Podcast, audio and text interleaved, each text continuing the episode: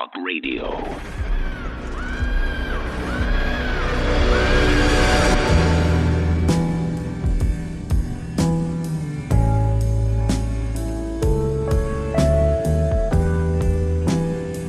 You're listening to the American Journal. I'm your host, Kristan T. Harris, filling in once again for the very honorable Harrison Smith. And we have a great broadcast for you today.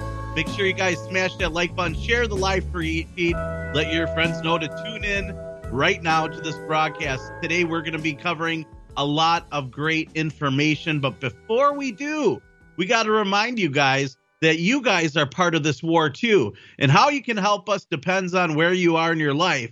A lot of people out there, the only way they can help is by sharing, commenting, helping us beat those evil algorithms on social media. But I'm telling you, there's another way you can contribute, but also help your health and help you get into this information war. If you're not healthy, if you're not fit, if you're not way, working on ways to improve your personal life, then you're going to be no good to this information war in the future if you're on your deathbed.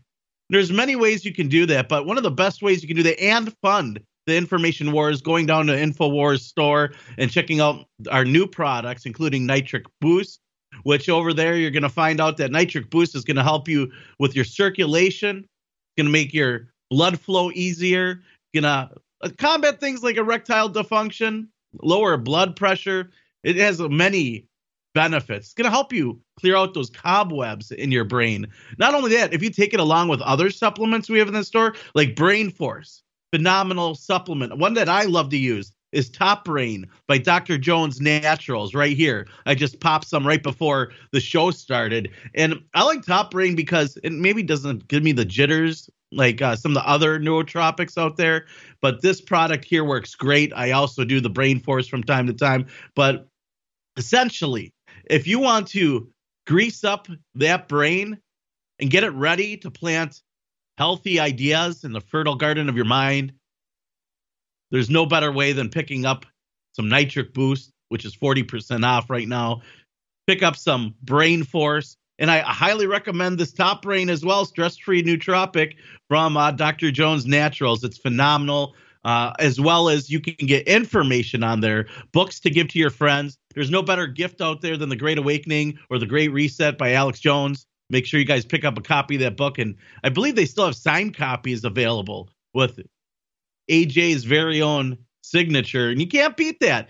Pretty cool. I got a copy right here in front of me as well. If you guys aren't feeding your brain and reading the book the old fashioned way, maybe do Audible. It's always good to have a tangible book because when the internet goes down, all you're going to have is paper, right?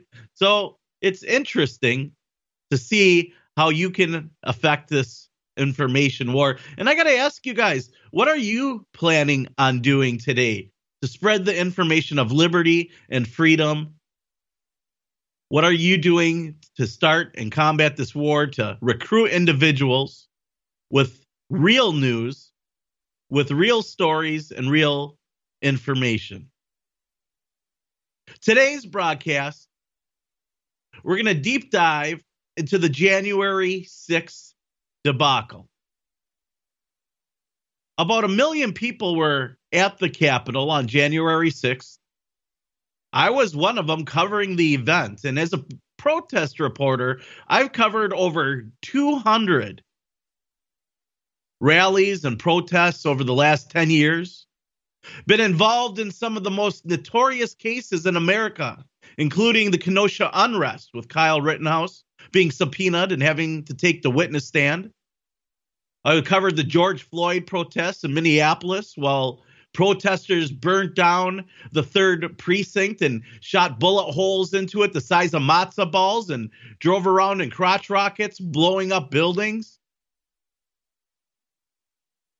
I sat there in Kenosha while police and protesters shot cherry bombs at the law enforcement, and law enforcement shot rubber bullets and flash bang grenades over at protesters and back and forth. The war zone, when where you, if you call the police in Kenosha, no one was coming for you. We'll be talking and diving into all this when we come back. You're listening to the American Journal. I'm Kristan T. Harris, your host.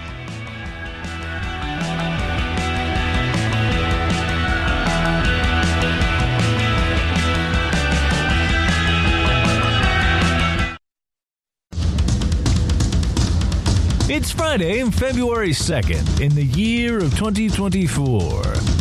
And you're listening to the American Journal with your host, Kristan Harris.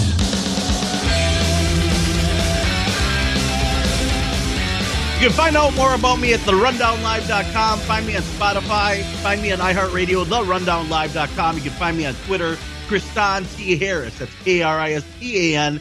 T is in Thomas and Harris. And I know that they've been sharing my tweets on InfoWars Twitter. Make sure you guys find, follow, and share as well. But uh, where we were going in the first segment, we're talking about my history in covering protests. I've covered a lot of protests. I'm very experienced in covering protests, and I was there on January 6th covering that event as well on December 12th.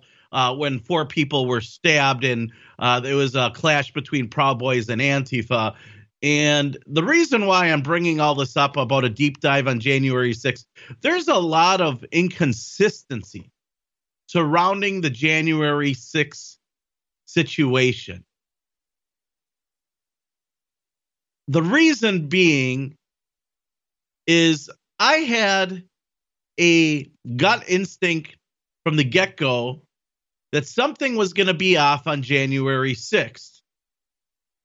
That is because I was tipped off on January 30, uh, excuse me, December 31st of 2020 on an episode of the Rundown Live. I was doing my broadcast as normal when I got a show tip in the inbox and it fit in exactly with exactly what I was talking about coming up. And that was on January 6th, there was going to be a Stop the City Steal rally at the Capitol building.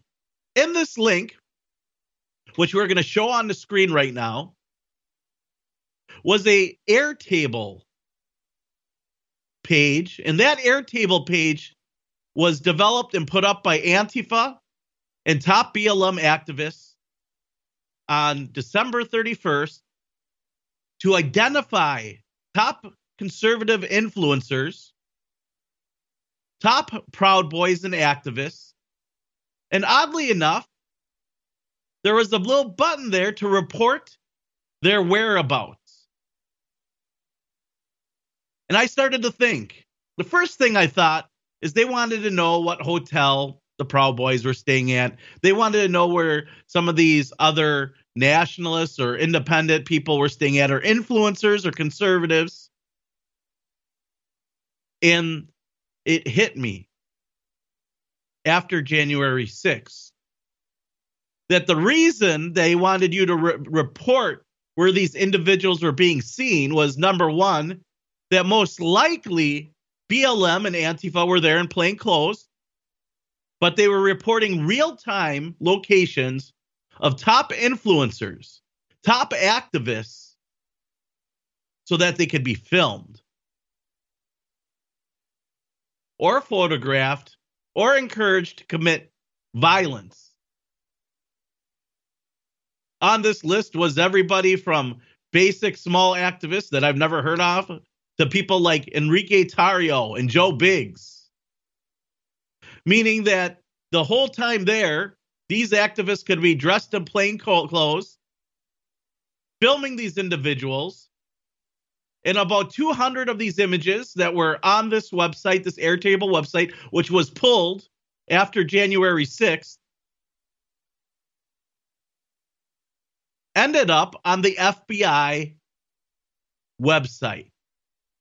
I want you to let that sink in. Majority of these individuals ended up on the FBI website as wanting more information. How could that be that there's such a correlation between Antifa and BLM Airtable website where it said identify these individuals, tip us off where they're at, and the FBI website of who they're looking for to go after. Well, after January 6th, there was an organization. There's an article out there titled Sedition Hunters FBI At- Capitol Attack Manhunt Online Sleuths Research and Turn In protesters that were there on January 6th. Now, to me, I'm th- sitting here thinking, well, sedition hunters, who, who makes up this organization? Well, surprise, surprise, the sedition hunters are primarily made up of far left activists, Antifa activists, keyboard activists who are going through thousands of hours of videos to turn in their adversarial organizations to the FBI so that they could then be rounded up and put in jail. It's like a playbook straight out of Bolshevik communist Russia. Antifa, BLM using the feds to go after their political enemies to put them in jail, distinguish the answer to Antifa. As you see, Antifa brought about the Proud Boys as a reaction. And they didn't know what to do after December 12th. I can tell you, when I was covering that event, there was over 4,000 Proud Boys marching around D.C., chanting at 10 8 p.m.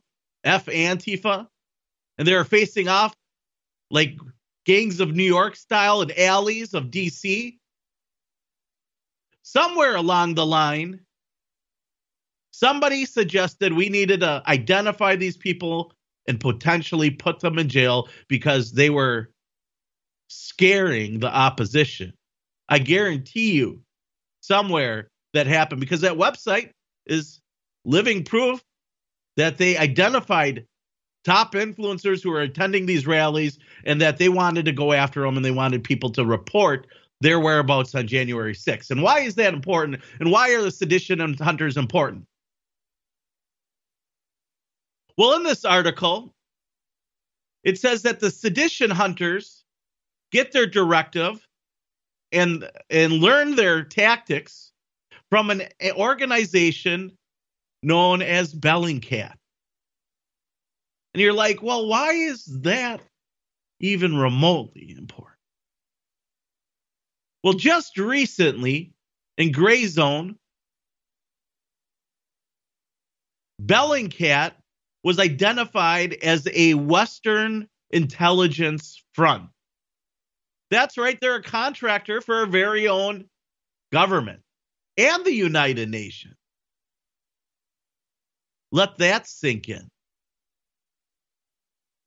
If that doesn't smell like an intelligence operation, then I don't know what to tell you guys out there.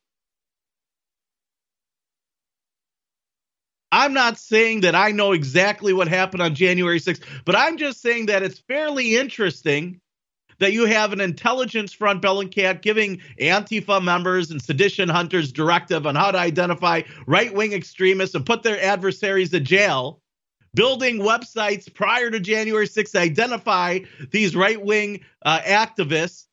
And then, uh, like, magically, they all appear, or many of them appear on the FBI's wanted list on their website. If that's a coincidence, that's a hell of a coincidence.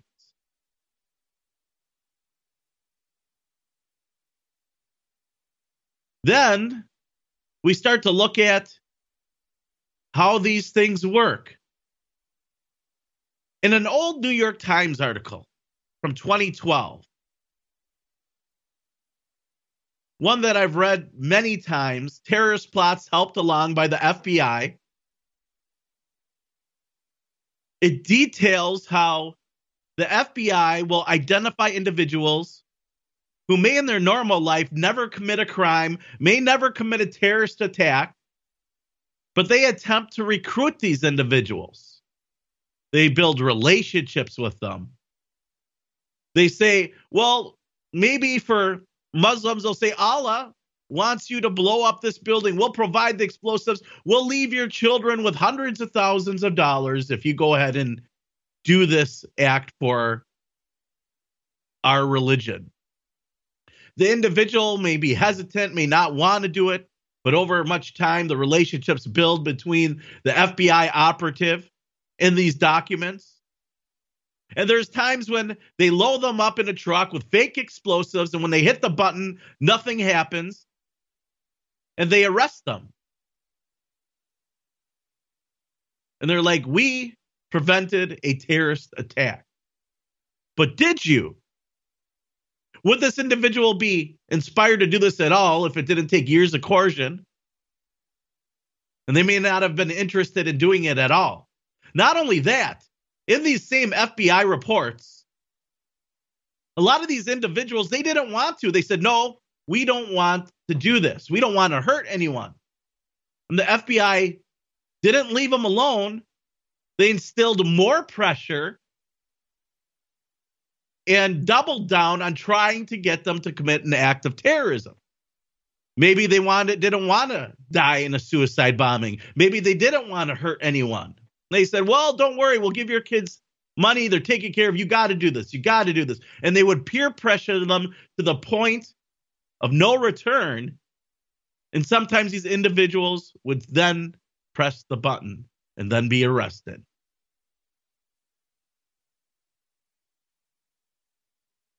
It's legal, but is it legitimate? The way that these agencies are predatory. Another great example is the Governor Whitmer kidnapping case. The minute that came out, I said it smelled like a Fed operation, and I have the recordings to prove it on the Rundown Live, your forecast in the future. And I'm here telling you right now that January 6th has the same dirty stench the inconsistencies of what is coming out of the major government organizations and what they're saying versus what we're getting on video and what we're it, it heightens some of my concerns and re- and uh, reduces some of the other concerns okay one of, one of the concerns that's heightened was you know, trying to give the the Secret Service and the Metro Police Department the benefit of the doubt when they took four minutes. You know, they finished their lunch before they went and dealt with this pipe bomb. I wanted to give them the benefit of the doubt and think that, well, if it's just some random passerby and he said, "Hey, there's something shiny over there. Could be a lawn sprinkler. You know, not sure. Maybe want to check it out."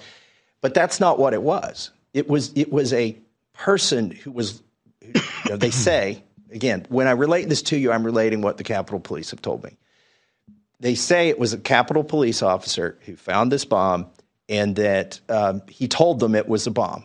He, and he radioed it in, said, We've, we've got the device. We found another device. Remember, here's the other just amazing timing is that the first pipe bomb, the one at the Capitol Hill Club, now they call it the RNC pipe bomb, but they really should be calling it the Capitol Hill pipe bomb. I mean, the, the two buildings are next to each other, but it was like. The ha- Capitol Hill Club, which is an entity where Republican members of Congress socialize and fundraise. Right. right. Um, the reason I'm making that distinction is Darren uh, Beattie, who's done amazing work on this, Okay, he's the guy who's said, "Hey, you should be asking some of these questions." And I said, "You know what? You're right. I will be asking those questions." He points out that the RNC DNC narrative was was made up after the fact. You know, it was really the Capitol Hill Club DNC narrative that they should be talking about, but it it, it just sounds a lot better that oh, we knew to go look at the DNC once we found one at the RNC. Interesting. Well, you thought somebody was going to blow up the RNC, and they don't they hate Republicans? Why would they also want to blow? Anyways, so um, you know they come down.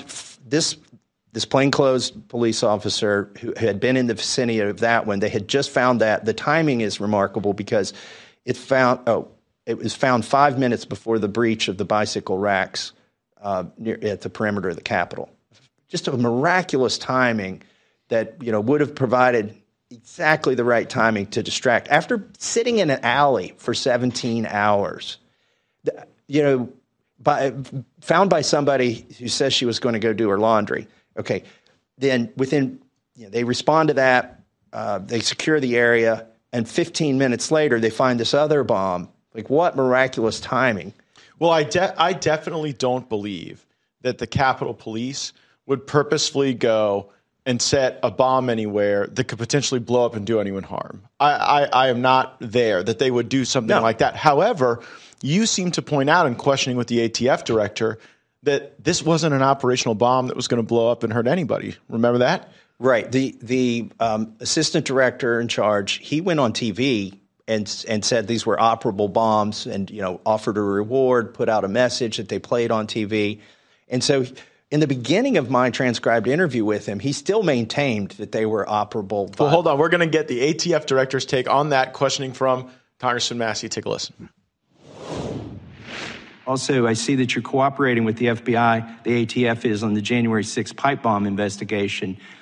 What can you tell us about how that's going? Um, uh, obviously, that's a significant matter. It is an ongoing criminal investigation, and so I'm not going to comment on an ongoing criminal investigation. Were, were those pipe bombs operable? Again, the again, ATF is the expert. Again, it's an ongoing criminal investigation, and under longstanding policy, I cannot comment. And we've just had a whole committee for two years that investigated ongoing investigations, so I'm not accepting that answer from you. Uh, we need to know these things. Do you know how the pipe bomb was discovered at the DNC? We've been told how it was discovered at the RNC. And, and according to a press release from the FBI, you're working with them on this investigation. Respectfully, um, I understand your disagreement, but I cannot comment because it is an ongoing criminal investigation. It's an ongoing cover up. So, so helpful. It's their policy not to comment on ongoing cover ups. Yeah, but, it seems like it. So here's what I've come to know since that okay. interview, too. Uh, you know, you chase some leads. I believe, b- based on um, discussions with police, with FBI, and with former ATF, who now works for Capitol Police, that it, the bombs went to Quantico uh, for inspection, not to the ATF. Now he could have just told me that in the hearing. Oh, right? interesting. He could have said, "Well, we didn't we didn't look at the fragments after we blew these things up. It was actually FBI at eh, Quantico looked at them." But he didn't. He wouldn't even tell me that. So he either doesn't know it or just is so stuck on it like a broken record on it's our longstanding policy not to comment. So we're in this meeting last night, and one of our Republican colleagues turns to you as you're explaining how long it's been that this has been an open investigation, these videos that show the strange behavior of a person we now know was a plainclothes Capitol police officer. And one of our Republican colleagues kept pressing you and saying, But Thomas, why would they do this? Why would anyone try to um, plant these phony fake devices in order to create confusion that day. And you know we we don't know the answer to that question in all honesty. Do you have a working theory? Yeah well um, again i don't know who did it but i can tell you a consequence of this because this is buried in the back of the january 6th committee report that um, there was a call to bring more bike racks to the capitol. They had hundreds of them loaded up ready to bring to the Capitol to reinforce the Capitol. And it turns out those never made it because this DNC pipe bomb was discovered and they set up oh, a perimeter wow. and blocked them from coming. So, so the, if there was a booby trap intended to um, have people commit a technical violation of federal criminal law with no intent to break the law, uh, that was facilitated perhaps by the very interestingly timed discovery of these two devices. Yeah, whether there was intent or not, the, the result of this, according to the January 6th committee, was that uh, it made it easier to breach the Capitol because the reinforcements couldn't be brought to the Capitol.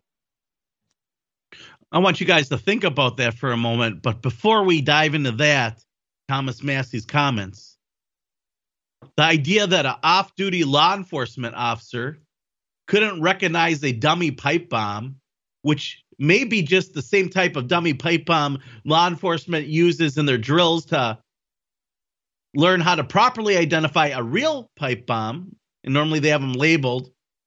And was not able to go and say, that's a fake pipe bomb. This looks like a law enforcement issued dummy pipe bomb. And then let everyone know that it was a real pipe bomb. That makes me just a little curious. Was this dummy pipe bomb a government issued one used in training for law enforcement? Hmm.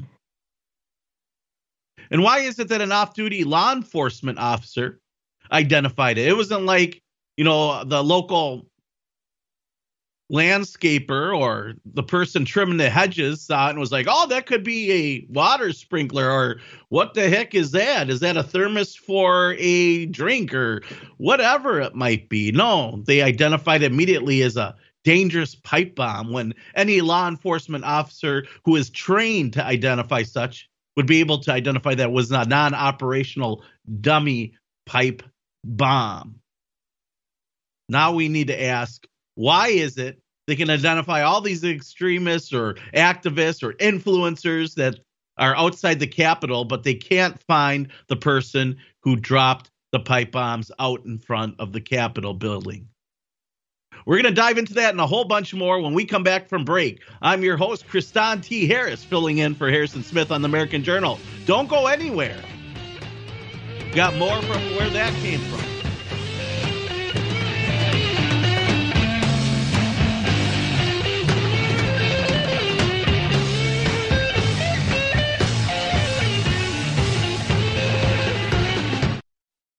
Please go to InfoWarsStore.com and get amazing products like Next Level Foundational Energy. Don't have time to tell you about it. Just go research it. It is incredible. Just get it and you will be amazed. And then at least you know you're funding the operation. Get a copy of my book. That keeps me on air. Signed or unsigned. Fundraisers the signed copy. The Great Awakening. The plan to defeat the globalists and launch the next renaissance.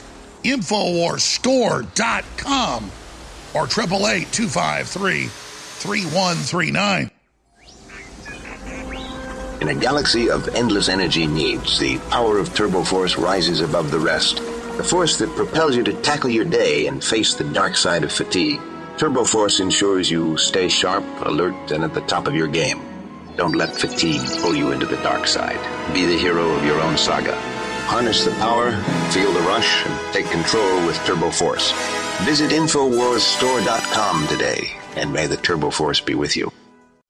Infowars.com is tomorrow's news today.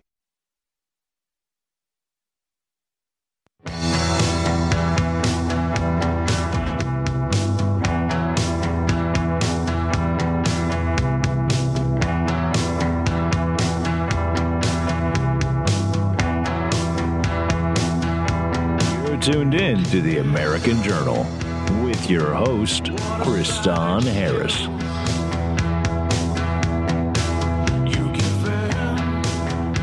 It's no lie that our government has been involved in many nefarious operations throughout history, whether it's Operation Northwoods or Operation Mockingbird or just collecting metadata under the Patriot Act. Our government is involved in dismantling our Constitution, and it's always for your safety. Everything they do is for your safety. And the question of January 6th and what it really was is becoming clearer and clearer. And many of us thought from the get go including myself, that this whole debacle, January 6th, was a giant government honeypot.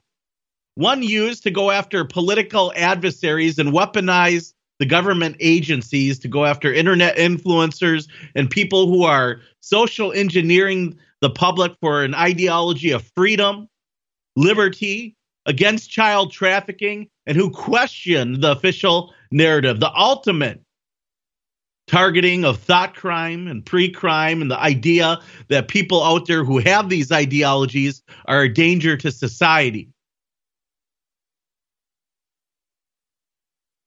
So we've now learned that it was an off duty law enforcement officer that identified the pipe bomb on January 6th in front of the RNC. And then they went and conveniently found one in front of the DNC buildings. And the question still remains well, who dropped the pipe bomb? Because you think about it, from the get go, that has been the mystery that no one's been able to solve, and why it's important and as as follow. Because it was that individual who dropped the pipe bomb that gave them justification to do everything from barricading themselves inside the Capitol building to bringing out the bike racks and heightened security across Capitol Hill. and I'm not justifying some of the acts by some of the people that attended and broke windows, amongst other things. In fact, we don't know who some of those individuals are. Some of those individuals are getting off scot free. But what I am questioning is whether or not there were foul players, if that there were adversarial activists there filming, encouraging influencers to commit crimes, and the ones dumb enough to do it got arrested. But all throughout history, activists have occupied session. And in this case, why would it be any different? We see Code Pink barge into congressional sessions, anti drone effort, Medea Benjamin, anti war effort by Medea Benjamin and Code Pink. Not that I agree with everything Code Pink does, but they're allowed to go and barge in, and BLM is allowed to barge in, and you have a bunch of activists that want to postpone the sealing of the election of 2020 and they lock themselves in and barricade themselves in the congressional hall the capitol hill and protesters start banging on the door. I wonder what would have happened if they would have just allowed all the press, uh, uh, uh, all the protesters or rally goers to just occupy the Capitol building. They did le- leave them in. They just unlocked the door in many cases and examples. And I'm not saying some people didn't break windows and crawled through windows, but we've seen videos of law enforcement officers just opening the doors and ushering in protesters into the building. What would have most likely happened is they would have postponed the vote to a different day when all the protests wouldn't have been happening or wouldn't have been there and it would have been sealed anyways.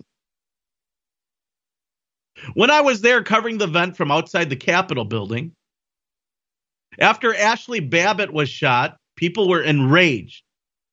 After years and years of being programmed that when an unarmed person is shot by law enforcement, the answer is burn your city down.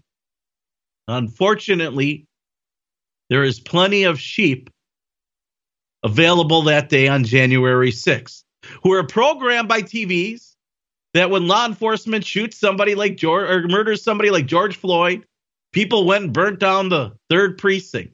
When Jacob Blake was shot seven times in the back here in Wisconsin, people went and burnt down churches and buildings and car lots and everything else. And Americans are programmed, that's what happens. As word spread, there was two things that were being spreaded spread via telephone or word of mouth. One was that an unarmed police officer, or excuse me, an uh, unarmed female shot by a police officer inside the Capitol building. And the other was it was heard over the walkie talkies that he was given the right to open fire. Whether or not that is true, that is what the word on the street was. And somebody said that it came from Nancy Pelosi.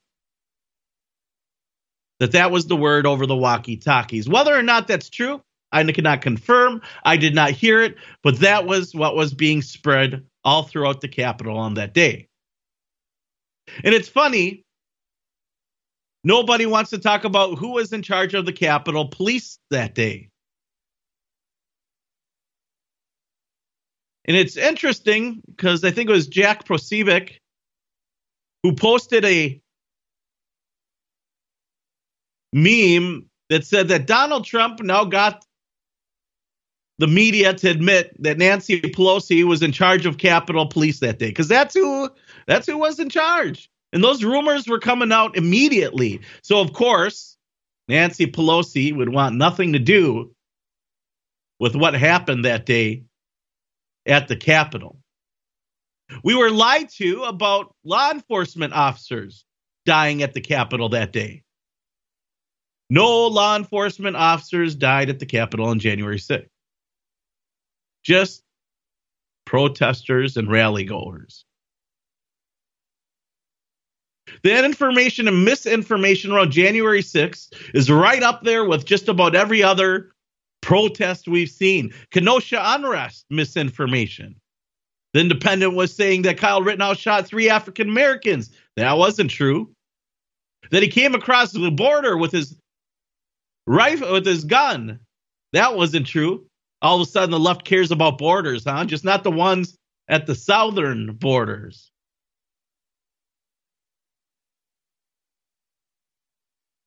Goes on and on and on and on the misinformation, the propaganda to program the public to have his official narrative and get them to sway their vote. And the reason why they're keeping January 6 alive and the reason why they need January 6 to be there because they need you to remember that to go out and vote. To get the left motivated to go out and vote. And I can guarantee you they're trying to use it as a calling card. And they don't care by what means they need to but if they can stay in power and push this globalist New World Order agenda, they will do it by any means necessary.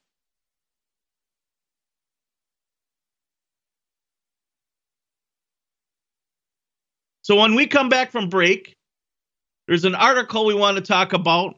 We're going to be talking about how the FBI blocked an interview with an ex government official who's the suspect in the January 6th pipe bomb case. That's right. They got somebody. They were able to identify him, but the feds have blocked him from being interviewed, says an FBI whistleblower. So now we may know who the pipe bomber was, and it looks like former government official. Let that sink in. We'll be back after these messages from our sponsors, you're listening to the American Journal. I'm Kristan T. Harris, the RundownLive.com, Milwaukee's independent news talk radio.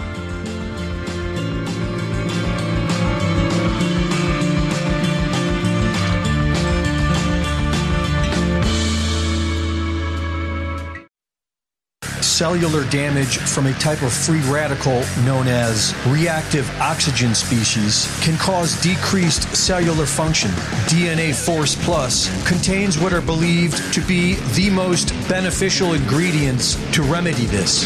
Now 40% off at InfoWarsStore.com. The main ingredient in the Real Red Pill Plus is pregnenolone which occurs naturally in our body but decreases with age. Low levels of pregnenolone are associated with fatigue and low brain function.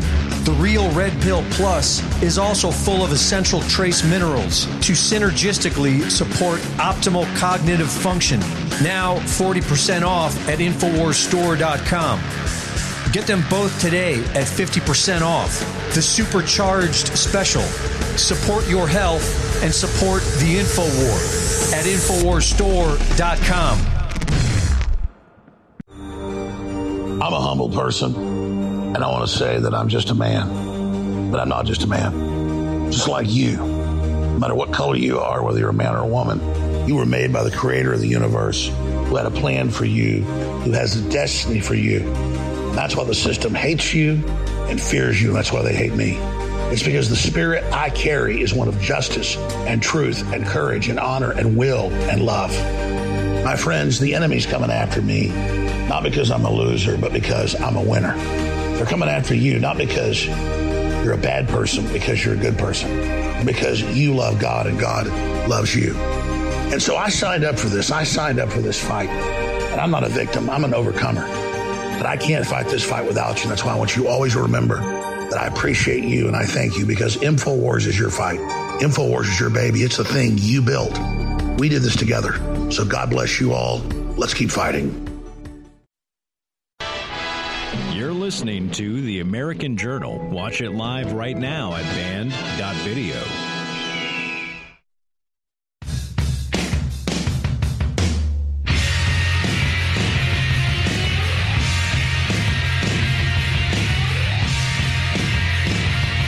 So we have the left planning the film activists on January 6th. We know that they went there and filmed activists on January 6th. And we know that they went in and turned the videos into the FBI. They, many of those activists ended up on the Fed's wanted list of more information. We now know that sedition hunters who were used to go and identify these extremists and much form and shape were uh, affiliated with groups like Antifa and BLM. And we know that they got their directive from Western intelligence agency Bellingcat. And now we're finding out that a undercover law enforcement officer identified a fake pipe bomb, said it was a real pipe bomb, and now we have an article on InfoWars right now that the FBI blocked an interview of an ex-government official suspect in the January 6 pipe bombing case. Now, before we dive into this, I want to say I want to get your guys' thoughts on this January 6th thing. Are you buying this? Were you there on January 6th? Give us a call 1 877 789 2539. 1 877 789 2539. And I want to know how you feel this will be looked at in 10, 20 years. What are we going to find out? What's your feelings on the subject? And what information, if you have any, on January 6th you might have that you'd like to share with us. But while we're waiting for your calls, I wanted to dive into this article that's available on InfoWars by Jamie White. Make sure you guys go share this live video, uh, this live feed, as well as share this article on your Twitter and all the different social media platforms out there. The FBI blocked a surveillance team investigating the January 6 pipe bomb incident from interviewing the suspect tied to the case, a former FBI agent claimed. So, why would the feds not want the main suspect in a pipe bombing incident in front of Capitol Hill, which was used as justification to barricade everyone inside the Capitol building, to create much alarm, to lock down the Capitol building, create a lot of ruckus and fear, and give justification to open fire on an unarmed female like Ashley Babbitt. Later, inspiring many people to be enraged and commit even more damage to the Capitol building while putting their very own law enforcement officers under distress. We're posed with quite a quagmire here. So, an individual that was caught on the security cameras placing a pair of fake pipe bombs outside of the Republican Democrat National Committee buildings in D.C. the night before was not allowed to be questioned. But what we do know is both the car and fare card were in the name of a retired Air Force Chief Master Sergeant who is now working as a coordinator and contractor. Excuse me, not coordinator, maybe contractor. And he has security clearance. So, why is it that a former Air Force Chief Master Sergeant who's working as a contractor and has security clearance cannot be questioned for dropping off pipe bombs in front of the Capitol building. Well, what it looks like to me is that this whole thing was hatched and planned behind doors by an intelligence agency and some kind of think tank. Just like that New York Post article said at one point was titled 17 and 21 terrorist plots hatched by the FBI, planned, formulated, developed, created. All they had to do is find the actors willing to act. And just like Kabuki Theater developed some kind of play or theater or movie used to social engineer and go after adversarial political activists don't that don't fit in the official globalist new world order narrative. Intelligence agencies somewhere along the line probably tipped off some of these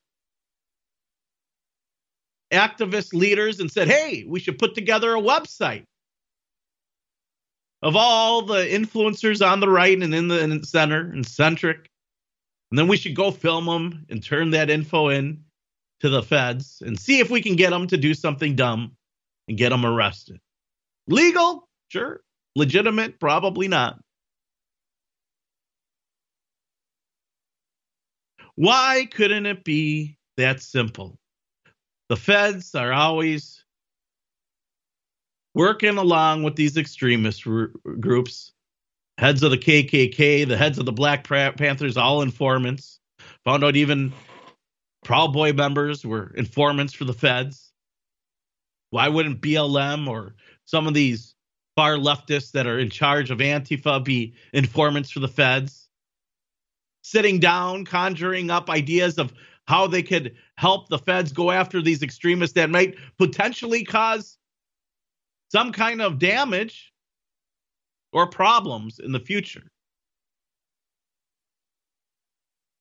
And that's exactly how they do it. Would these QAnon extremists actually attack the Capitol if they think that the government is trafficking children? Which, uh, you know, Operation Flicker and and talk about the Finders cult and all this interesting stuff when we talk about that. Jeffrey Epstein. I was a key reporter in the Ghislaine Maxwell Jeffrey Epstein trial, only reporter there every day for five weeks. Released the stenographer's witness testimonies when nobody else would. Some broke ass journalist out of Milwaukee did that, not CNN or Fox.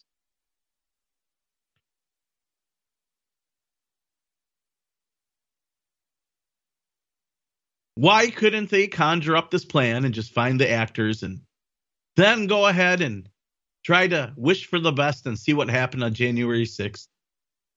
The little push and a little directive identify people of megaphones because the people of the megaphones are always the leaders people who are encouraging violence, people who think that that's a revolution when it was all really a federal sting operation.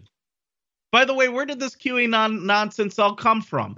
That smells like a government honeypot as well. I'm not saying that you shouldn't care about child trafficking. I'm just saying where did it come from, and I'm going to tell you where it came from. It came from the censorship as a result of censoring all the media due to Russian collusion. They got rid of all the gatekeepers of fake news, the Alex Joneses, the Rundown Live, the Free Thought Project, the anti media, all the independent media that was working together like a well oiled machine where over 60% of people out there got their news from. And they banned them. So people went to 4chan and 8chan and got their news from some kind of bread bakers that took breadcrumbs and put together some bogus conspiracy to rile up a bunch of people, and it smelt like a Fed operation from the get go.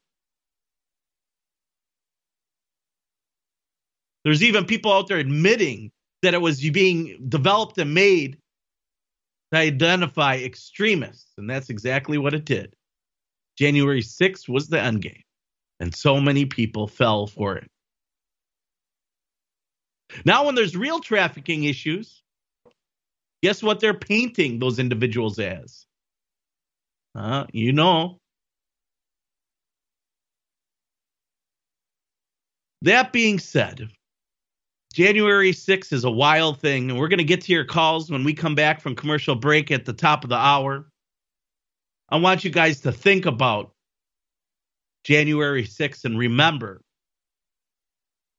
that not everything is always what it seems, but the the fact that you can't ask one of the key suspects in the pipe bombing, which was basically the first domino on January 5th, to allow the government to barricade themselves in and make everyone a criminal that crossed a bike rack.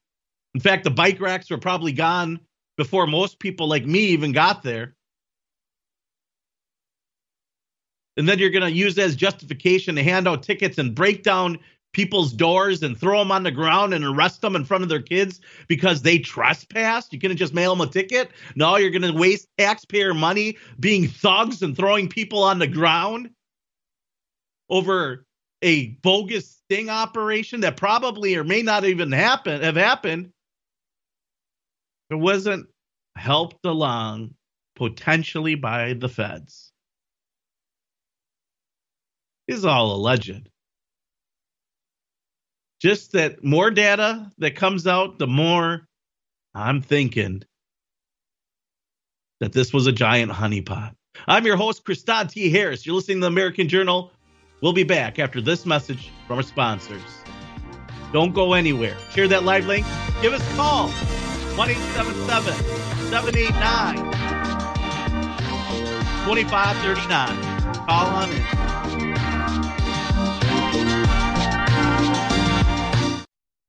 29 years on air. All I've wanted to do was warn the people about the globalist.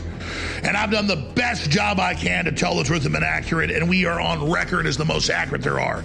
And I've tried to sell products to fund ourselves. Unlike other communist revolutionaries that rob banks and kidnap people, we don't do that. We try to bring you products that really work. And ladies and gentlemen, I'm scared of this product. It's so powerful. This is the breakdown product after your cells process it of folic acid, methylfolate with high quality organic Complex. This stuff is rocket fuel. It's not a stimulant. It energizes your cells, and then everything else you take just supercharges it. It's so insane. It's foundational energy, the strongest formula out there at InfoWarsStore.com. It doesn't just energize this operation against the tyrants, it energizes you. Get foundational energy now.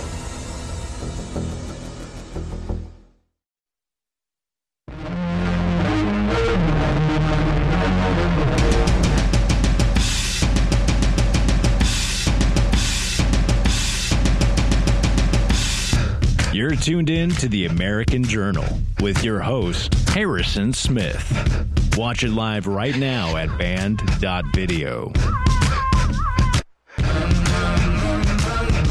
I'm your host, Scott Harris, filling in for Harrison Smith. Make sure that you guys head on down to the InfoWars store. Right now, there's some great product on sale. DNA Force combined with Red Pill. They work together. They will help you with your health, be energetic, be prepared. And or you know, you basically nowadays what people are eating fast food or eating that greasy, slimy burger at the local fast food shop. You know what? You guys got to start packing lunches. You got to start making yourself food, start growing gardens, getting all that stuff going. But this stuff really aids aids you. The DNA Force, the Red Pill, working together, and I'm going to tell you how. First of all, CoQ10 is a wonderful product it really helps your circulation. And if you're looking at the nitric boost which is 40% off and you're getting 50% off right now the dna force alongside with the red pill you're putting on that armor. You're getting ready to go out in public with all these diseases and sicknesses out there and you're making sure that you're giving yourself the best chances to repel these viruses to be healthy to work out to get the vitamins and supplements that you need to have good circulation to battle the foggy cobwebs in your head, as well as getting the most out of your workout. So make sure you guys check out InfoWarsStore.com. This operation is 100% funded by you guys. Everyone behind the scenes. There's all these people that you guys don't even see that depend on you guys to make this happen. And we're competing with the mainstream media. Millions of people tune in every day to InfoWars not to CNN, not to Fox. In fact, those guys tune into InfoWars because they want to know what the future has in store for them and they want to be able to arrange their talking points based on the facts and not the propaganda. They want to know how to combat the real information which is being disseminated by this program. And what kind of programming are you getting? Are you getting that GMO news? From CNN or the One America Network, which is owned by the same company, 90% of who owns CNN? Hmm. I bet you you didn't know the kabuki theater behind that, where you create one narrative and you make profit by controlling the other narrative and having them face off on national TV. None of that happens here. 100% funded by you guys. We're your program. So we need you to get into this battle. Not everyone can share. Not everyone can just like. Some people got to work all day and you're listening to this broadcast while you're sweating away. Maybe you've invested some things that you've never used, tools or whatever, but I'm telling you, investing in yourself by picking up nutraceuticals is an investment in yourself, but at the same time, you can support this war against the New World Order. And the reason why I take time every day in the beginning of these broadcasts to mention this is because without you guys, we couldn't be doing this. Don't think that your role isn't important, that every dollar you spend here doesn't go to fighting tyranny and waking up the masses. Because more now than ever, we're under attack with misinformation, the Operation Mockingbird media, shill AI accounts, virtual influencers, not even real news anchors spreading misinformation when we're needed to go out and cover these events. You want real journalism journalists at the border, you want real journalists at protests, you want real journalists at rallies. Well, we need your help. Head on down to infowars.com, pick up some red pill, pick up some DNA force, pick up some nitric boost today. And if you need to feed your brain, pick up the books by Alex Jones, The Great Awakening and The Great Reset, and put it in your collection. But don't let it sit there and collect dust.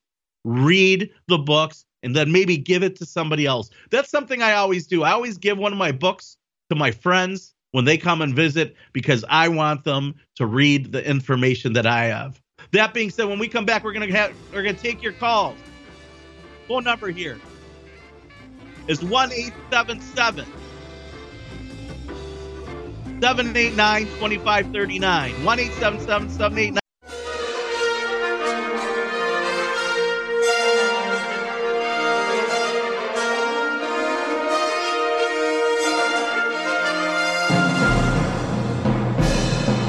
You're watching The American Journal with your host, Kristan Harris.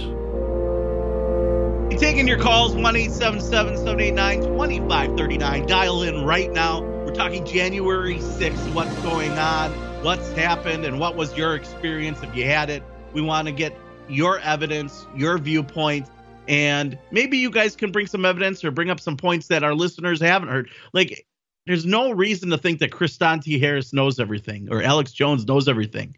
But all together, working together, we can bring all this information and put together the puzzle of what happened on that day. We're going to go to the phone lines. Matt from Chicago, welcome to the broadcast. What can you contribute? How are you, Kristan T. Harris? Nice to be on InfoWars. Um, I guess I can contribute a narrative that I still have yet to hear uh, the last couple years. And uh, let me first, uh, I guess, just give a little background. Uh, I've been politically active for probably now about five years. Definitely woken up by Infowars. Uh, most definitely woken up by the iodine, uh, reducing the calcification of my pineal gland and my thyroid. really helped me be able to think clearly, especially on January 6th. So January 6th was the second time that I was in D.C. I was in D.C. with the first Stop the Steal rally. Um, and actually was fortunate enough to, uh, I guess, escort Alex and, uh, and his uh, security detail uh, to uh, the main speaking place. Uh, I forget, but it was. It was at the Supreme Court that day, I believe. But um, January 6th, well, January 5th, getting there, getting into Freedom Square, uh, first thing that they, uh, I guess, you know, Proud Boys had mentioned to me was that um, Enrique had been arrested in Minnesota and on fraudulent gun charges and wasn't even in the in uh, in DC. So from that moment, things started feeling uh, just different. Waking up the next day um, around 9:30, I'm getting text messages and they're saying that there's uh, altercation and fighting going on down at the second speaking event. Now, Trump wasn't even close to the first speaking event, so it was, it was interesting that there was an altercation going on with, with, with police. So I went down, some of my guys, and we went down to his rally where Trump has, and at all the events, he had this uh, gated off area. It was the First Amendment zone. And there was not one protester from the left in that area. And I have a video of it. It's just nothing, nothingness. I think there was even like garbage blowing through. There was nobody protesting at his first speaking event. So, knowing the plan uh, to a degree, a lot of patriots, we were all sharing information before January 6th that Antifa was going to be there and Antifa was going to be wearing Trump cutoff shirts, camouflage pants, and uh, backwards Trump hats. So, going to the uh, Trump's event, didn't see any protesters, which is interesting. There's not one organic protester on the left. You know, are they all getting paid? um, went to the uh, Washington or to, to the monument on the hill where they were supposed to meet. I guess it was going to be uh, Antifa, that Antifa uh, BLM co-op, uh, Jack Sullivan or whatever his name was. And so we're at the Washington Monument. We don't see anyone there. Trump's already speaking. And it was about 45 minutes after he started, maybe 30. Uh, me and my buddy were like, you know, we got to get down to the other speaking event. A, hopefully we can get better seats. And B, if there's fighting going on there, you know, our job always was going to events was to make sure that the place was secure so people could could express themselves freely and safely. So we start walking down Pennsylvania Avenue, which is about a 40 minute walk from the first speaking event to the second speaking event. And I look behind me and there's, you know, a huge group of God knows how many people to fill the streets. And again, I have a video of this I can send to you. Um, when I got to the building, there was already Trump supporters bleeding, hurt. Um, you know, we were looking at a skeleton crew with maybe eight bike racks, 20 cops. That's it. There were no horse police, which horse police, um, if you've ever seen them, I mean, those things are they're they're, they're huge. They're ridiculous, and they would they would deter anybody um, really in any any real occasion, but they weren't there. So on the west side where the media tower was, which is actually the side that Alex was on, and when it all came to, I was about 40 yards in front of Alex, um, just over this little cement wall, right next to the media tower that the QAnon shaman was on. So I get to that. Trump's still speaking, mind you, on the other side of town. And what I witnessed is a Trump supporter bleeding from the back of his head, uh, this old man, and he's reaching underneath the media tower to a pre positioned pile of black fencing, something that had been broken down from the neighborhood next to us. No black fencing was is is on the Capitol grounds whatsoever. So, um, I grab him. I say, you know, my dude, I got to get you over this wall. You're bleeding from the back of your head. I got to grab that. You know, I grab the the black fencing from his hand, and I look up above me, and on the media tower is a fisheye camera that was capturing everything going on that day, what was happening right next to the tower, what was happening on the tower, all of it. And it was within, I'd say, 30 minutes of that point, the majority of then the rest of the Trump um, base, I guess, got to the property. And uh, it was about 10 more minutes went by, and I'm just looking at you know, the people around, they're carrying crosses, we're chanting, do your job, do your job. Uh, around that time, the pink mask started coming out, which is something that we saw a lot of at the uh, events around the nation with Antifa, was they would have these pink masks, these gas masks, in like preparation for what was about to happen, which to me, you know, in hindsight, screams uh, collusion between uh, either Capitol Police FBI, but also Antifa. So once they they, they stopped firing uh, tear gas, pepper spray, rubber bullets at the crowd, uh, we uh, we had to triage the injured Trump supporters. We had you know old people, young people. You know, I had a an old lady with, with a walker covered in like bear spray or tear gas. It was just it was kind of embarrassing. Like to see it all, it was just really such a joke. And uh, I sat on that west side at that cement wall, triaging folks for, well, it felt like an hour, and uh, looking for the identifying um, visual identifiers that Alexander Soros' email exposed about two weeks before January 6th.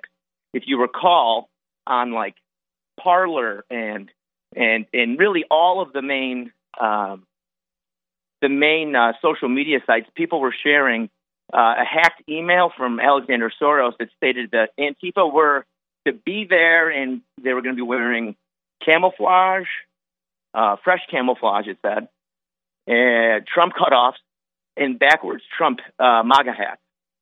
So being there, security, utmost importance. You know, I'm, I'm I'm looking through the crowd, and I was the people that were coming over and make, making their way towards the building had to essentially grab my hand and jump down, and then work their way towards. And I was about 350 to 400 yards away from the building. I never crossed the uh, original police line that I had seen and come up to, which was that same line that you'll see uh, uh, Ray Epps. Um, it was that same side. So three people came through in that hour that fit the exact definition and exact look that, that Alexander Soros had listed in his emails. And the last gentleman that I got out of the crowd working his way towards the building, um, it was just after Ashley Babbitt had been shot. Two oath keepers came up to me and they said, Hey, we just want to let you know someone had been shot and killed on the inside.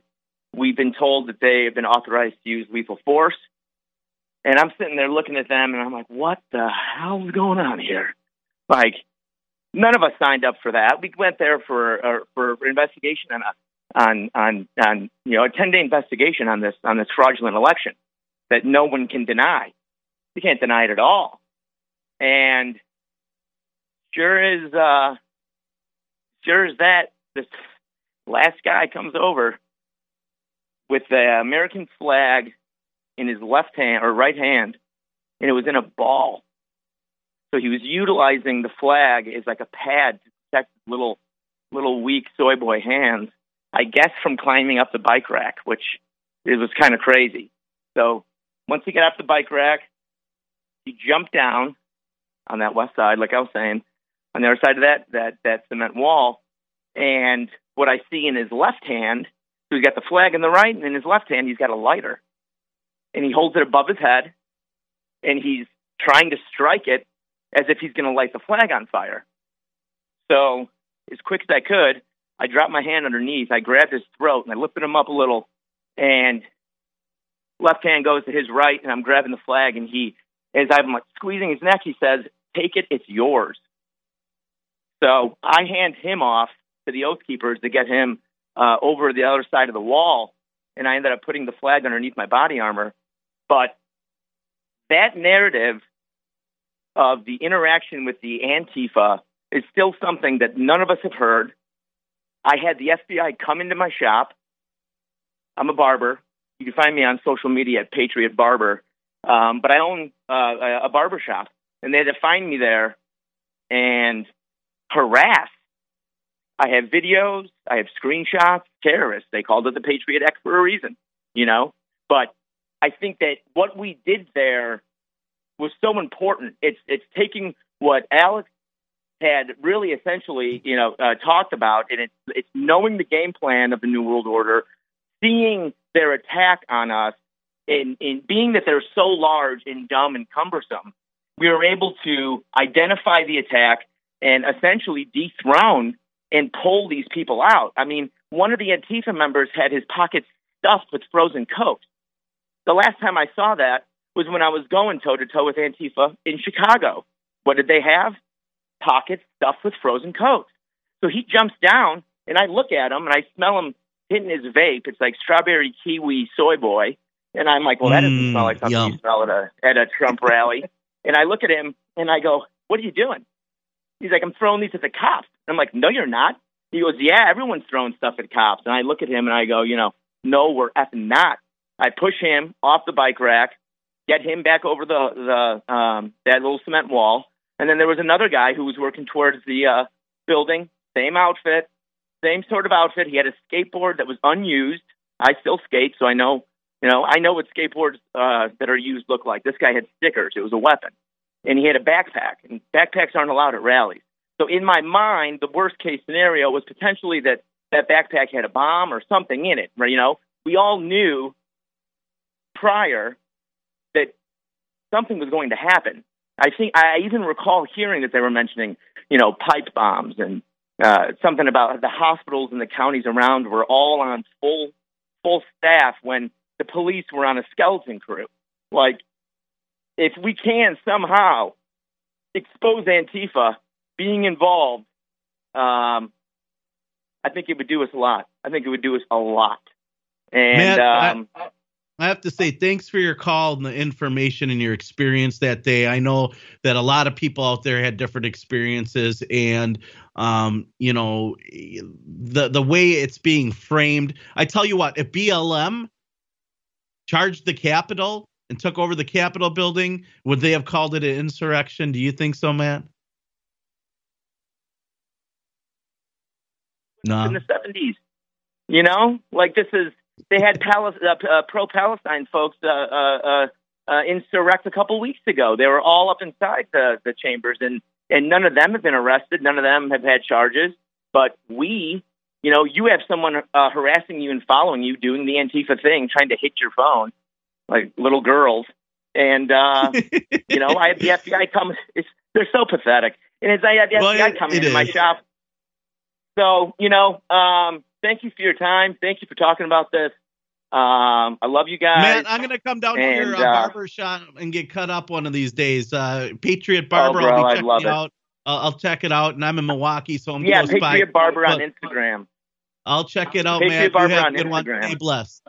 Thanks for your call. What an interesting day. What an interesting thought of what was going on. And yeah, we have to identify it. Like we have to identify and admit that, you know, these organizations are in bed with each other, that uh, the left extremists were definitely being used as free labor by the feds. And it's funny how much uh, these leftists hate the police and they hate the feds, but all they really want to be is police and authoritarians. They hate authoritarianism. They just want to be the, uh, you know, they want to be their own little fascists there.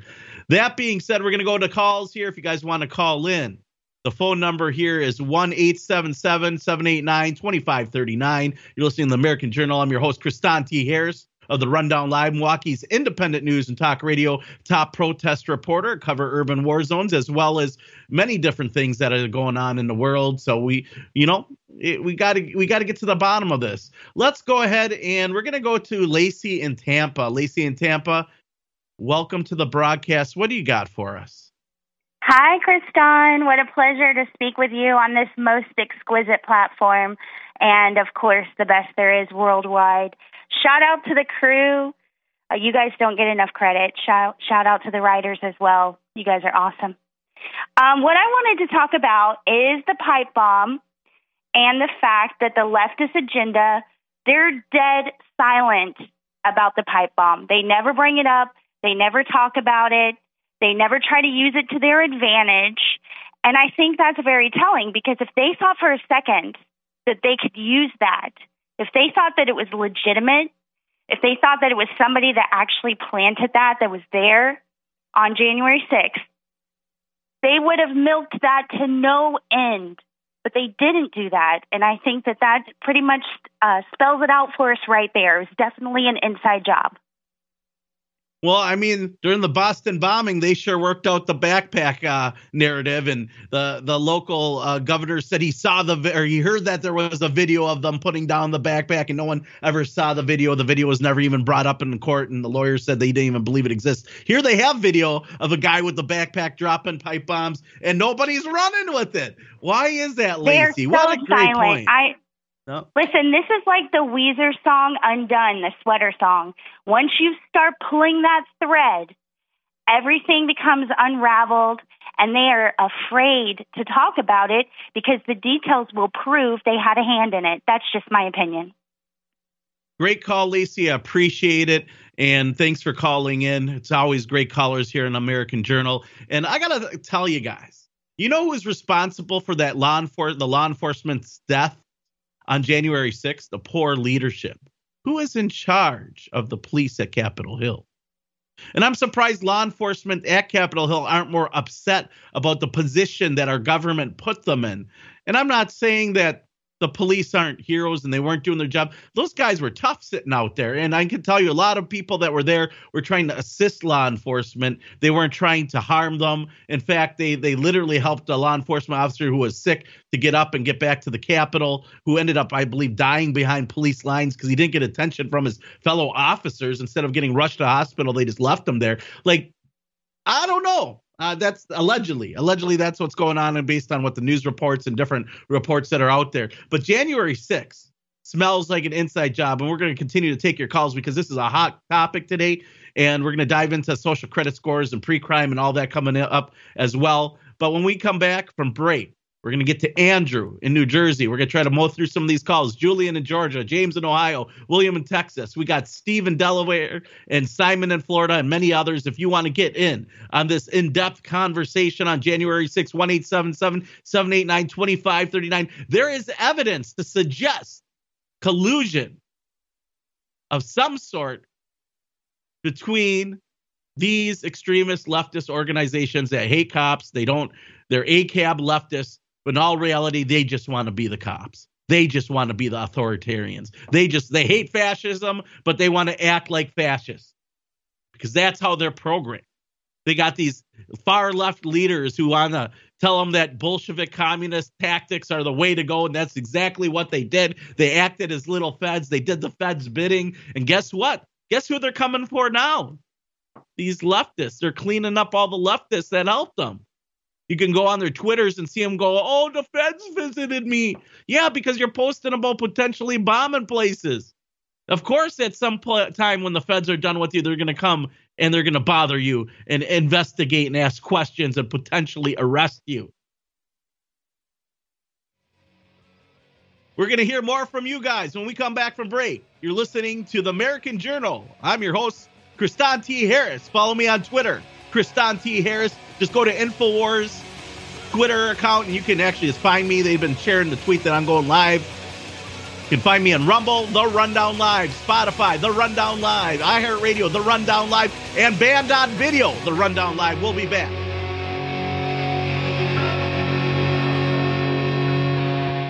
It doesn't matter if you're a man or a woman, old or young. Nitric Boost does incredible things for your entire cardiovascular system, your immune system, your blood, everything. And we finally got a huge shipment of Nitric Boost in stock, ready to ship to you right now. Folks, there's a giant list of things it does. Go to InfoWarsStore.com and read about it. But vasodilation, opening up your arteries and your veins, that is so good and it does such amazing things in every single department. So this product is incredible and I almost forgot, it's 40% off. So get your nitric boost now for 40% off while it's still in stock and discounted at InfoWarsStore.com you owe yourself a favor. Go research Nitric Boost and then get it. It funds the InfoWar, it does incredible things for your body. Nitric Boost, 40% off, InfoWar store. Infowars.com is tomorrow's news today.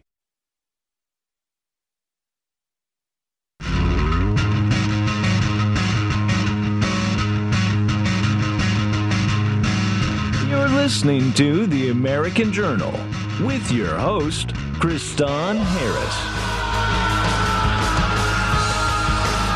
1 789 is the calling number here at the American Journal. I'm your host, Kristan T. Harris.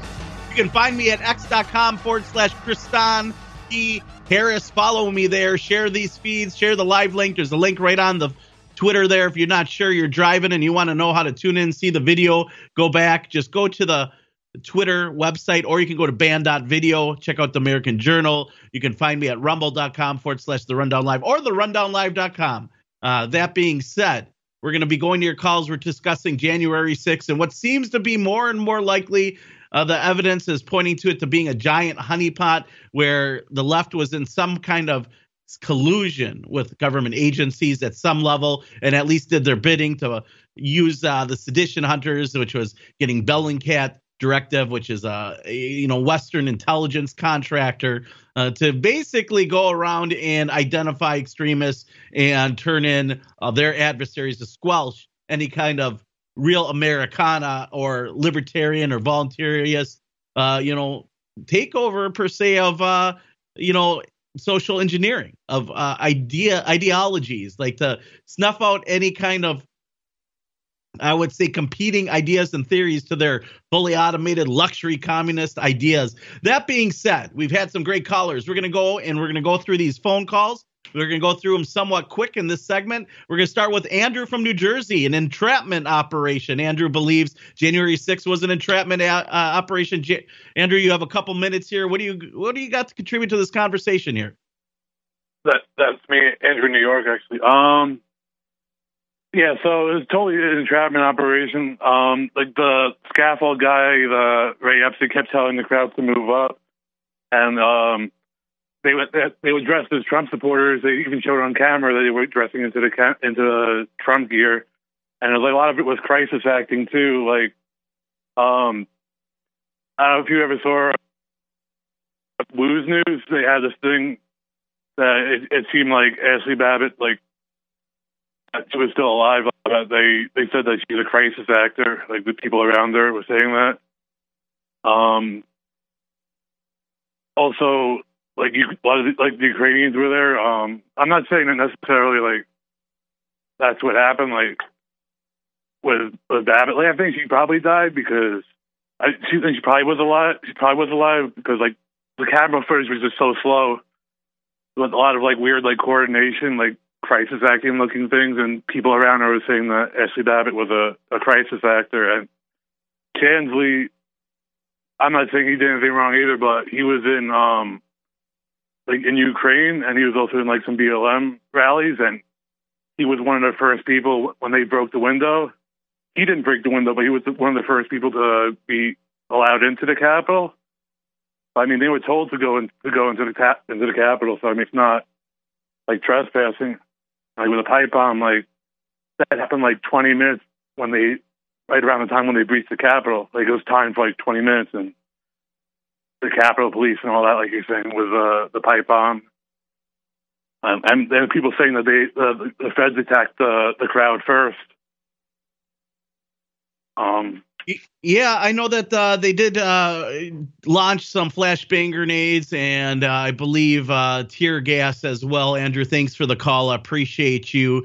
I'm not quite sure. I'm not sold on the crisis actor narrative because Ashley Babbitt was wheeled out right by us and there's a lot of blood and things of that nature. A lot of people um, spread information and it's good to bring in all info and, and investigate all info. But we have to work with evidence of what we know. And what we do know is that Ashley Babbitt was an unarmed female. She was shot um, that narrative doesn't really fit any benefit, I think, for the left as far as that goes. But I, I do have to say that I agree that uh, this seemed to be a honeypot by all means and an entrapment.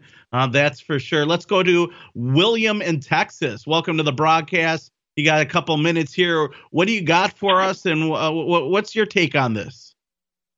Yes, sir. Well, the thing is, is that one year before January 6th, Washington, D.C. was in flames. And on January 6th, there wasn't any of that going on. If anyone's ever been to a Trump rally, they know that people are being overly nice and sensitive and all that. And they would have been watching Trump and wanted to march with Trump. And instead, they were shaking barriers. And the thing is, is that, that we were there to try to convince people that we had won the election. We weren't there to try to you know, loot the Capitol. We were there to try to prove a point, and that's that's uh, it, it goes against what we were there for. And you know, with this pipe bomb coming out and them not addressing it, that's huge. And we're, we're just at this point where we're so divided, and the left will do anything they can do to try to do it. And it, what a perfect time when you're trying to certify the election that you know this perfect opportunity comes up. And we're we're finding out that one thing after another that Americans were set up you know grandmas were set up. And hey the grandmas are not liking it and they they mess with the wrong people. William from Texas thanks for your call. Always great to hear from you let's go ahead and hit on. Uh, let's see what do we got here. Let's take uh, Steve from Delaware. Steve from Delaware, welcome to the broadcast. What do you have to bring to the table today on the January 6th phenomenon? Hey, sir, thanks for taking my call. Yeah, just uh, one thing I never saw the news report on is just the fire trucks and the ambulances and police cars. They all they were doing was driving around in circles. I, I'm assuming like optics for for the news. There was there was nothing happening. And they, they got all these roadblocks. And I finally had to get out of my car and go to an officer and say, "Look, you need to unblock this road. You got us going in circles." And I told him, I said, "You know what you're doing." So he eventually opened it up, let some traffic through, and everybody was able to get back to the hotel. Uh, when I got home, uh, my neighbor was like, "Hey, the FBI was here." I'm like, "What? What, what did they want?" Well, they were asking about guns. He said I got really nervous uh, because I had your guns while you were in D.C. And I'm like, "What? What is going on?" They went to my sister's house. They went to the shooting range that I belong to. Uh, what else? Oh, one of one of my neighbor's houses. And I'm like, "What is going on?" So they finally called me, and I'm furious with them. And I'm like, "What is it that you want?" Well, we got a few questions. And I told him, I was like, I don't speak to people that hang out with the li- likes of James Comey. And I just hung up on him. That was the last I heard. Um, I, now, why they were trying to get a hold of me, uh, I don't know. Uh, I was in the, uh, let's see, I was in the same hotel as uh, Millie Weaver at the, the Hilton Garden. And I think maybe my, my last name on, what was it? uh, my tactical vest. I think that got caught in her her video. So, uh, but I, I was never even anywhere close to the Capitol. At one point, everybody's phones just completely stopped working. Uh, even even my camcorder, the SD card, uh, it said no SD card. And I'm like, what? This doesn't make any sense. Uh, but I would like it if, you know, somebody had a website where you can upload your videos or, uh, you know, just just re find the people that you met uh, when you were there, and just uh, you know, it's a good thing to talk about with people that you met while you were there.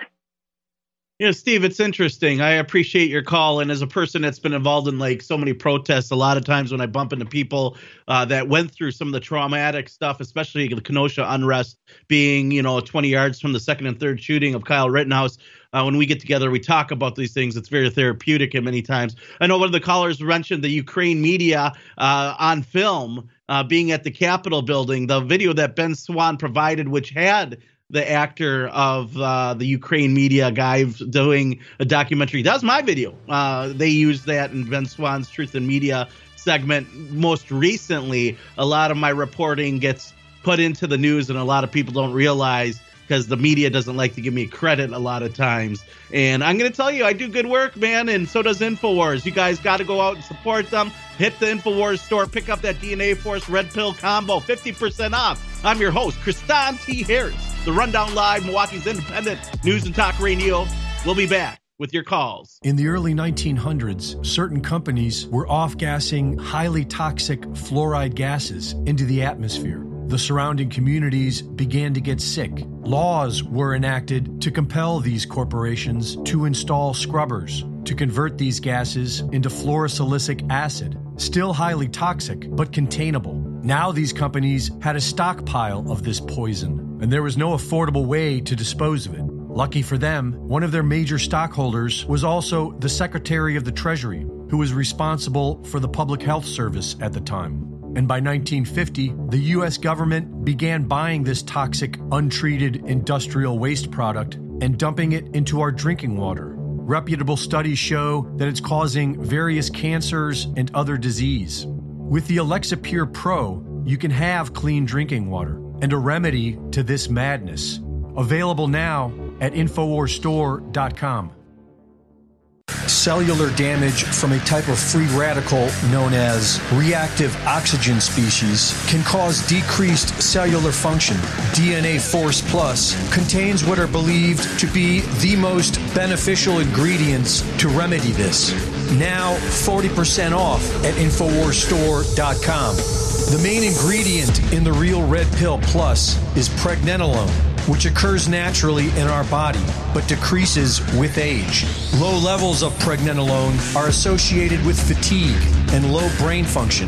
The Real Red Pill Plus is also full of essential trace minerals to synergistically support optimal cognitive function. Now 40% off at InfoWarsStore.com. Get them both today at 50% off. The supercharged special. Support your health and support the InfoWar at InfoWarsStore.com. You're listening to The American Journal. Watch it live right now at band.video.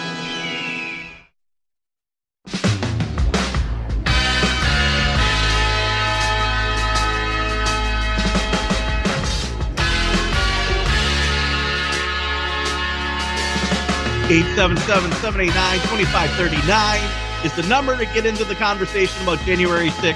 I'm your host, Kristan T. Harris. world-renowned protest reporter covering urban war zones, as well as things your mainstream news won't cover at the rundownlive.com, Milwaukee's independent news and talk radio. You can find my broadcast on Spotify or iHeartRadio. Tune in after Owen Shroyer's War Zone and you're done here at InfoWars and head on over to band.video and follow The Rundown Live. Our videos are usually updated there, but if you just want the audio, it can be found on just about every podcasting platform out there. We're accurate, we're your forecast in the future, and I'm blessed to be here today filling in for the Honorable Harrison Smith on the American Journal. And it's a great program and great callers. And I want to say there's a lot of people behind the scenes that depend on you they depend on your interaction. They depend on your shares. They depend on you posting to social media. They depend on your purchases on the InfoWars store. So make sure you support them. Go there, pick up some uh, DNA Force and Red Pill, which is 50% off, and the Nitric Boost, which is 40% off. All of them have great health benefits. It isn't hard to find the traces of why you should be purchasing these things, especially if you're sitting behind a keyboard all day and you're a keyboard warrior. You need to get up, you need to stretch, and you need to get that blood going. And to help your blood along through your system, the Nitric Boost is a great product. So make sure you guys definitely support that. So, so far, today's broadcast, we've tied the fact that Antifa and BLM had a website put out where they posted over 200 activists that we cataloged at the Rundown Live on January 31st, New Year's Eve. That's what I was doing in 2020, giving you three hours of news and taking calls. And on that program, I was able to publish before the website was taken down a, a wide range and a plethora of individuals they were going to target on January 6th to film. And most likely, those videos and those that filming of the undercover agents of activists who were there to cause ruckus and put up bogus claims or encourage people to do damage. And the gullible sheep out there, a lot of times, love them or hate them, went ahead and followed along. Then got filmed and got reported the feds and ended up on the FBI website. And I can tell you, if you go through the list of the images that we have on the Rundown Lives January 31st of 2020 video, that we showed on this broadcast in the beginning of the show that the Airtable account that was put together by Antifa and BLM, who, by the way, a majority are the sedition hunters who get their directive from a organization known as Bellingcat, which is a contractor for our government. All far leftists involved in those organizations in communication with each other, almost openly. It's easy to find the strands of this. Just do a little investigation probably work together to inspire it. Not even probably, most likely. And the more and more we look at January 6th, it seems to be a rich, hot honeypot. So before we dive into social credit scores and Donald Trump calling for freedom cities, and I'm kind of weary. Anything that sounds patriotic or freedom seems to be dystopic. The Patriot Act, not very patriotic. That being said, we're going to go ahead and go to James from Ohio. Thanks for waiting, James. Got some information you can bring to the table dealing with the January 6th dinner conversation here. What do you got for us, James in Ohio? Welcome, another Midwestern. Great to hear from you. Hey, thanks for having me, Mr. Harris. Can you hear me fine? We can hear you loud and clear. All right, thank you. So, um, I got a little disconnected from January 6th because uh, I got incarcerated at the end of 2020. And when I got sent to prison, while you're in prison, like you just have no no real information. You're just getting fed leftist stuff in there. So until about August or September of 2021, I had no idea what January 6th was, never really even heard of it until August or September. Um, and then I started seeing videos and stuff. But then when I finally got out in October, I finally started seeing it and paying attention to it and got back to watching InfoWars and everything. Well, I mean, it's so plain to see nowadays, all these years later, this is a complete honeypot. I mean, I watch the news all the time, like literally all day, and I watch CNN and MSNBC. These people do not want to talk about Ashley Babbitt. Okay, they don't want to talk about Ray Epps and what what he was commanding people to do. Okay, they don't want to talk about the pipe bombs, the lack of security, who was in control of security. They don't want to talk about how these political prisoners were literally being ushered around the Capitol. You have to per- put all this stuff in perspective and think about it. And, and the fact that this this media doesn't want to talk about any of it is completely, completely showing the veil of it's just a complete cover up. I mean, they they put their people there to set out an agenda. It failed. Okay. Now they have to secretly, and like your uh, producer said, very delicately, they have to to go around and arrest patriots, but not have the whole world know the, the broad picture of what really, really went down that day. So it's like it's a very, very delicate situation they got themselves into. And the way I look at it is all their plans are moldings, okay? And when you have a crack inside of a molding like this, you have to keep pushing into that crack. You can't let them patch up the molding because every time they patch up these moldings, what happens? The story disappears, okay? And then all the people just walk away. And no one's ever held, uh, held accountable.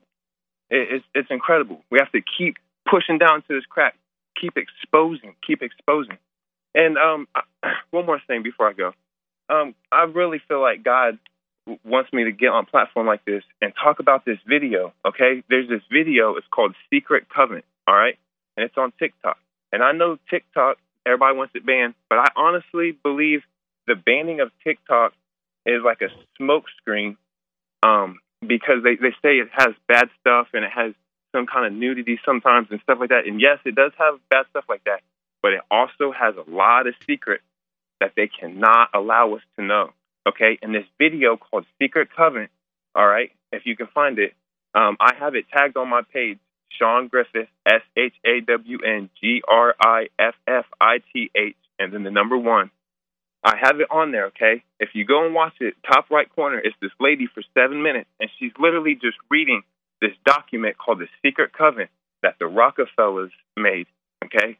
And I'm telling you, it literally lays out everything that they've done to us everything they continue to do to us, and everything that they're going to do to us. It's very incredible. I very I encourage people to please go and check that video out. Please. I'm not looking for followers. Don't follow my page. Don't like anything. Don't do that. Just go and watch the video. Download the video and just expose it to the world. Please, please, please. Thank James you from Ohio. Thanks for your call. Appreciate it. And I wanted to read this excerpt from Plan to Transform the U.S. into a Place State from Myron C. Fagan. It's a 1969 news bulletin. And I just wanted to equate this to you guys because uh, this is where the United States was in 1969. It says for almost two centuries, the whole world has been doing a lot of talking about what a free country the United States is. According to our Constitution, you can say anything you want to, question any institution you live under, elect them uh, under elect the men to whom you entrust the safety and security of our nation, which means your personal safety. And if you believe or suspect that those men you voted for and you voted into high offices have betrayed their oaths, you are free to charge them with betrayals. You are free to even charge them with outright treason. That is what our Constitution tells us. But that is no longer true. Our Constitution now is just a scrap of paper if you doubt that, go just go back to 1954 when the treasonous Earl Warren began to issue the Supreme Court decisions based on the principles of the UN Charter, thus flouting our Constitution and transforming it into just a scrap of paper. But that can be changed. The Constitution can be restored by the will of the people, but the people have to be so completely but the people have been so completely brainwashed by our treasons, by the Council of Foreign Relations controlled mass control communications media, that they seemingly cannot recognize the real facts of life in the country today, they don't know how to exercise their will. And that is true to this very day. Myron C. Fagan, Jewish broadcaster, uh, he would put together a vinyl series called the CFR Illuminati by um, Anthony Hilder, um, who is also another pioneer in independent media and bringing awareness to the global multinational corporatist construct known as the New World Order. That being said, guys, we appreciate the calls. We'll be going to more of them uh, when we come back. We're going to take a couple more calls, but then we're going to dive into social credit scores. We're going to dive into AI smart cities, pre crime, and the police state that is right around the corner. I'm your host, Kristan T. Harris. You're listening to the American Journal on Infowars.com. We'll be back.